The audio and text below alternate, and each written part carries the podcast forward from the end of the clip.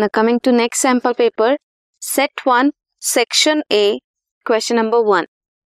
Name the type of cross that would help to find the genotype of a pea plant bearing violet flowers. And the answer is test cross. Test cross किसके साथ होता है?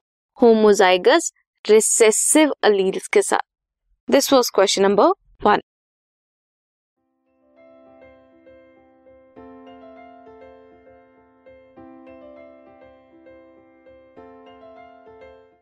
This podcast is brought you by Hubhopper शिक्षा अभियान अगर आपको ये podcast पसंद आया तो प्लीज़ लाइक शेयर और सब्सक्राइब करें और वीडियो क्लासेस के लिए शिक्षा अभियान के यूट्यूब चैनल पर जाएँ।